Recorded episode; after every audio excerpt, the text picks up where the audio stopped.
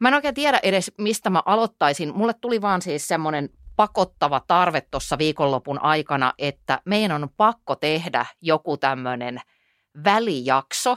Ja mm, mä ajattelen, että tämä on vähän tämmöinen niin kuin palaute ekstra, koska mä sain oikeasti yli sata viestiä viikonlopun aikana eri kanaviin ää, teiltä kaikilta kuuntelijoilta. Ja mulla on aivan ylihyvä mieli. Ää, ainoa homma, mikä tässä harmittaa, on se, että miksi mä oon aloittanut aikaisemmin. Anna Perhon elämän koulu. Tää on Perhon elämän koulu. Tää se on, tää se on, yeah. Anna Perhon elämän koulu. Ja siis äh, nyt jos ajatellaan, niin kaikilla kovilla äh, ohjelmillahan on tämmöinen sideshow. Että jos ajatellaan vaikka Breaking Badia, niin siitähän tuli äh, toi You Better Call Saul. Hmm. Niin tämä on vähän nyt niin kuin meidän You Better Call Saul, mutta nimi on You Better Call Ed. No niin, hyvä. Puhelimet soimaan, mutta sä oot siinä mielessä hyvin kansan pulssilla tuossa, nimittäin täällä on paljon tullut viestejä siitä, että tarvitaan lisää jaksoja. Niin, tämä on nyt se Okei, eli lisäjakso. me joudutaan siis tekemään toinen. Kyllä näitä nyt joutuu lisää julkaiseen valitettavasti, vaikka se sua nyt tuntuu niin kovin nolostuttavan mm. ja aiheuttavan semmoista ongelmaa. No okei, mä oon vähän päässyt yli. Pikkasen palaute Joo. vauhdittanut.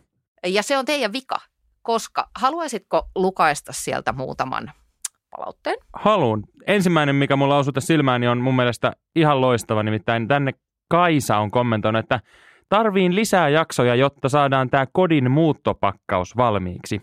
Oikein hyvä oli. Sanoin, että tämän kuuntelu on tosi vaarallista, sillä tulee fiilis, että se hiiltyneen puun polttelun aika oisi olla jo ohi. Jes, täydellinen palaute. Eli Juuri siellä on näin. lähetty jo ehkä kenties toimiin, niin kuin sinäkin tässä. Niin, hän pakkaa siellä muuttolaatikoita. Toivottavasti perhe pääsee mukaan, kun Kaisa on päättänyt muuttaa koko elämänsä ensimmäisen jakson perusteella. Ja täällä myöskin S. Paloheimo kannustaa sua, että hyvä kun pääsit yli niistä sijaistoiminnoista ja aloit toimia. Kylläpä teki hyvää kuunnella tämä eka jakso just nyt, kun on hypännyt pois tutusta ja turvallisesta antaakseni tilaa. Niin just sille, mistä on haaveillut vuosia. En tiedä, riittääkö edes kymmenen vuotta. Osuu, piste. Ihanaa, ihana palaute. Olisiko vähän lisää vielä? No kyllä, täältä näitä löytyy. Heitä pari. Megatöttörö tälle ja sitten tommonen pilliin puhaltava partiemoji. Mä Hienoa, sä näköjään rakastan. emojit. Joo, joo, Mä se kuuluu tosta. tähän Niin. someaikaan. All caps ja tripla huutis, eli olen kosketuksen nuorisolaiskulttuuriin menettänyt boomer. Ja ylpeä siitä, vaikka hävettää sekin. You Mahtava nothing on me. elämän Niin. koulu. No niin, tässä oli oikea oppinen palaute. Mahtava elämänkoulu, kiitos sinulle. Yksi vielä, sit alkaa hävettää liikaa. Tykkään todella paljon sun tyylistä ja eka osa kuunneltu. Ihanaa materiaalia ja olipa herkkä loppu, kyynelsilmä, jonka jälkeen kolme tämmöistä liekkiemoja. Okei. Ähm, mä kysyin, tai heitin myöskin Inst- Instagramiin tämmöisen kyselyn, ja siellä tota, joku heitti mielenkiintoisen kysymyksen, että äh, jäi kiinnostamaan, minkälainen se haudattu podi oli. Eli niille, jotka ei ole aikaisemmin kuunnellut, jotka ei ole aikaisemmin kuunnellut, niin tiedoksi, että äh, meillähän oli varsin pitkällä jo erään toisen podcastin tuotanto. Oli kuule vieraat ja kansikuvat ja puukkaukset ja systeemit. Sitten hajosin, päätinkin alkaa tehdä itseterapointisyistä elämänkoulua. Ja nyt tätä kyseistä kuuntelijaa kiinnosti, että mikä se haudattu podi-idea oli.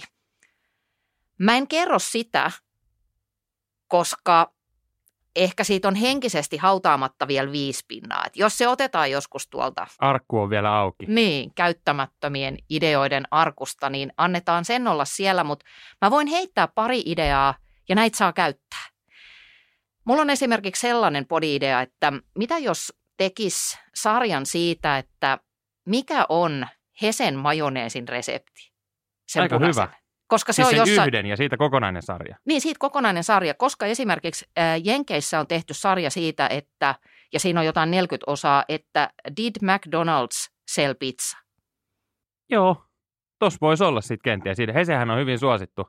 Mulla, mä kun työkseni näitä ideoita, niin mulla on Mm. täällä tällainen, mä en tiedä onko tämä osunut johonkin heikkoon hetkeen tai kenties maanantaihin, mutta mulla on tämmöinen idea täällä, kun mä tarviin palkankorotuksen.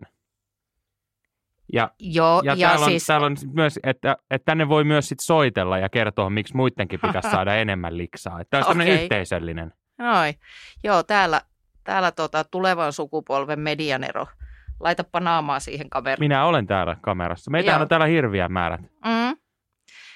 Okei, eli sun idea on, että haluan palkankorotuksen. Oliko jotain muita? No on. Sitten mulla on tämmöinen myöskin vielä syystä vapaana olevat bisnesideat. Eli ikään kuin, niin kuin tässä me nyt jaetaan näitä podi-ideoita, mutta olisi Mm. mm. bisnesideoita.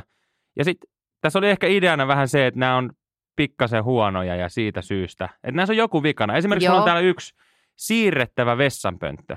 Että se olisi vähän niin kuin päältä ajettava ruohonleikkuri, mutta vessanpönttönä. Että kunhan se ikävä, jos on täytyy lähteä, tiedätkö, aina. Joo. Äm, Ja sitten näitä voisi ihmiset sitten, kun mulla, mulla on niinku ideoita, mutta mulla ei ole ikinä oikein fyrkkaa eikä aikaa kautta semmoista niinku pitkäjänteisyyttä toteuttaa näitä. mm, tota, miten musta alkaa tuntua, tiedätkö Eetu, että sun aika tässä ohjelmassa on nyt tällä erää päättynyt? No voi harmi, musta tää oli hyvä idea. Hmm. No palataan siihen. Palataan siihen. Ö, mä otan hei täältä muutaman palautteen, jotka ö, sain tuonne sähköpostiin. Näissä on vähän pidempiä juttuja. Ö, Marika kirjoitti näin, että tekojen tiellä ollaan, mutta ajattelen silti käydä elämän koulua. Mun kohdalla, hetkinen, Marika on siis 52-vuotias ja Hän on nyt lähtenyt yliopistoon maisterivaiheen opintoihin. Olen oikeastaan ääriesimerkki siitä, miten nainen voi hukata ydinminänsä ja ohittaa sen kuiskuttelut vuosikymmeniksi. Eikä sen vuoksi, että olisin ollut jotenkin muiden riistämä raukka parka, ihan itse valitsin aina asiat toisten hyväksi, eikä sekään tietysti ole ollut väärin, on rakastava aviomies ja kolme ihanaa aikuista lasta.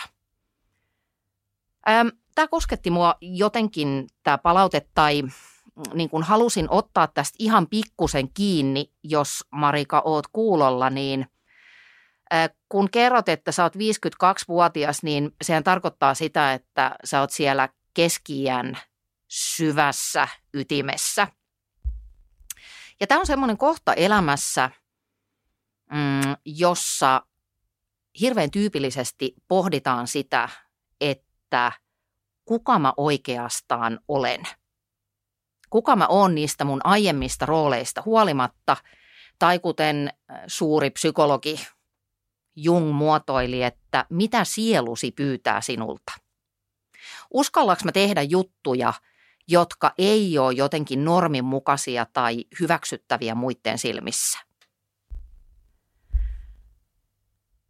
Keski-ikä on semmoinen siirtymä, mm, sanotaanko toisen ja kolmannen elämänvaiheen välillä.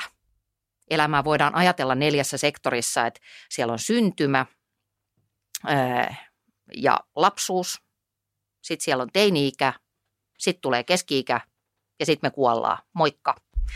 Ja, ja se, että, että sä siirryt sieltä mm, niin kuin teiniän ja aikuiseksi tulemisen vaiheen jälkeen – sinne keski-ikään, niin se on oikeasti aika tiukka paikka. Silloin me ruvetaan kyselemään, että kuka mä oikeasti olen, miten mä voisin elää sellaista elämää, jossa merkityksellisyyden tuntu on oikeasti iholla ja aktiivista mun elämässä. Ja jos me tässä kohtaa huomataan, kuten mä vähän kuulen tästä Marikan huomanneen, että mä oon aika paljon – en mä tiedä uhrannut, mutta antanut itsestäni muiden eteen ja mä oon rakentanut tietynlaista elämää, mutta sitten se mun ydinminä, kuten Marika kirjoittaa, on jäänyt vähän sinne sivuun. Niin se aiheuttaa meissä mm, sellaista, voisiko sanoa vähän semmoista niin kuin sisäistä ja joskus ihan ulkoistakin oirehdintaa. Voi olla, että keho alkaa jotenkin ilmoitella. Jokin sinussa ilmoittelee, että kaikki ei ole nyt ihan sillä tolalla, kuin mä toivoisin, että on. Ja siitä on sitten kaksi tietä eteenpäin.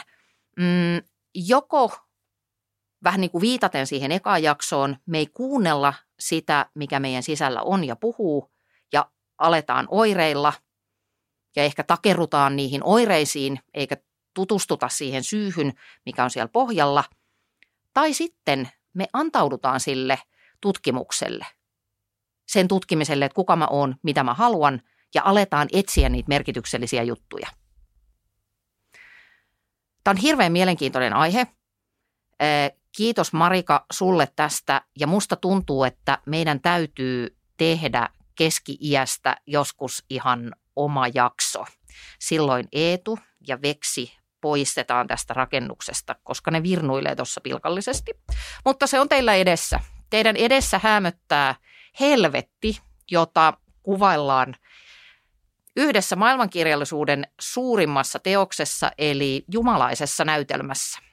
Se alkaa keski kuvailulla, kun sen päähenkilö kirjaimellisesti astuu helvettiin ja silloin hän sanoo näin, että elomme keskimatkaan ehtineenä samoilin synkkää metsään, metsää, koska olin harhautunut tieltä oikealta. Hui, mulla menee aina kylmät väreet, kun mä luen tai muistelen tätä. Mä sanon uudestaan, kun tämä oli niin hienoa. Tämä on siis myös runon lausuntaohjelma. Elomme keskimatkaan ehtineenä samoilin synkkää metsää. Eli se tarkoittaa sitä, että ihminen astuu sieltä valosta ja tutusta johonkin sellaiseen, mitä mä en vielä itsestäni tiedä, koska olin harhautunut tieltä oikealta. Mä oon tehnyt aika paljon asioita miellyttääkseni muita, mä oon tehnyt niitä muiden eteen ja nyt on se hetki, kun mä haluan kohdata itseni ja mua vähän jännittää, että mitä sieltä alkaa paljastua. Jees, menipä diipiksi. Liikkuvista WC-pöntöistä. Itse asiassa Janne Katajalla Eetu oli tämmöinen idea. No hei, great minds think alike. Jees, hänhän on varsin menestynyt liikemies. Se, sillä oli joku nimi, se oli joku tämmöinen bio jotain. Niin muuten, joo hei, Niin, mä oon kuullut Ne kanssa. vaunut. Mutta mä en tiedä, oliko se ihan tämmöinen sisäkäyttöinen. Mutta mulla olisi ideana just se, että sä voisit sillä ajella kotona. Niin just, aivan, kyllä. No mutta äh, pistäs taas se sun mikki kiinni, niin luetaan täältä Johannan palaute. Ähm, Johanna kertoo, että sattumalta juuri ennen äh, podisi-kuuntelua äh, oksensin kaikkien näkyville rakkaan tuotokseni oma EFT-jäsensivuston. En tuntenut ylpeyttä ja helpotusta, vaan jäätävää katkeroitumista. Ja tämä on mahtavaa. Nyt äh, Johanna on rehellinen henkilö. Tämä on hirveän kiinnostavaa. Ajattelin, että ei tätä kukaan kuitenkaan osta. Muille nämä jutut on niin helppoja, mutta minulle ei jne jne. Eli en edes tuntenut perinteistä häpeää, vaan hyppäsin heti seuraavalle levelille surkuttelemaan itseäni. Voi Jesus. No, onneksi sain kuoroni asettumaan jne. Erittäin tyypillinen kuvailu siitä, mitä tapahtuu, kun me lähdetään toteuttamaan asioita, jotka ovat meille tärkeitä. Meidän mieli ikään kuin ottaa semmoisen pienen rokotuksen pettymyksiä vastaan. Ja se sisäinen sademetsä, josta ne tarinat versoo, niin se alkaa heti sepittää semmoista tarinaa, että no ei tätä kukaan osta ja kaikille muille on helppoa paitsi minulla. Ja se on eräänlainen myöskin semmoinen puolustautumismekanismi, että kaikki meissä huutaa jonkin aikaa sitä epämukavuutta, että älä mene sinne, tämä on vaarallista, sä voit epä, epäonnistua, täällä sä joudut kohtaamaan epämiellyttäviä tunteita, riskejä, anna olla. Mutta kun sä Johanna painat sinnikkäästi noista tunteista läpi ja teet sitä juttua, jonka tekemisestä olet pitkään haaveillut ja nimenomaan nostat, Johanna kirjoittaa siis myöskin, että haluaisin puhua siitä, kuinka paljon lapsuuskodin opit ja niistä muodostuneet uskomukset ovat olleet hidastamassa matkaani. Ne on hidastanut sua tähän mennessä, mutta nyt jalka pois jarrulta. Sä voit nostaa niitä uskomuksia ja ajatuksia tähän ja miettiä, että onko nämä mulle hyödyllisiä. Jos mä uskon näihin, niin viekö nämä mua eteenpäin kohti sitä, mikä on mulle tärkeää? Loistava nosto. On juuri sitä, sitä kuorolaulua, josta mä siinä ekassa jaksossa puhuin, että heti kun me ruvetaan tekemään jotakin, joka on itselle tarpeeksi tärkeää, niin nämä duubiot nousee pintaan. Sitten me voitaisiin kuunnella täältä vielä yksi klippi. Mm, nyt mä en tiedä, kuka tän on lähettänyt, koska lähettäjä on unohtanut laittaa nimensä, mutta tässä oli monta ö, hyvää kysymystä, joihin tullaan palaamaan myöhemmin. Ja äh, sanon tämän sen takia, että mä oon ihan super, super kiitollinen kaikista näistä palautteista, totta kai, koska niissä kehuttiin minua, mutta äh, ennen kaikkea näistä syötöistä ja kysymyksistä. Tämä on tämän podin idea, että me tehdään tätä yhdessä ja me pohditaan näitä aiheita yhdessä ja mä nostelen täältä aiheita tuleviin lähetyksiin.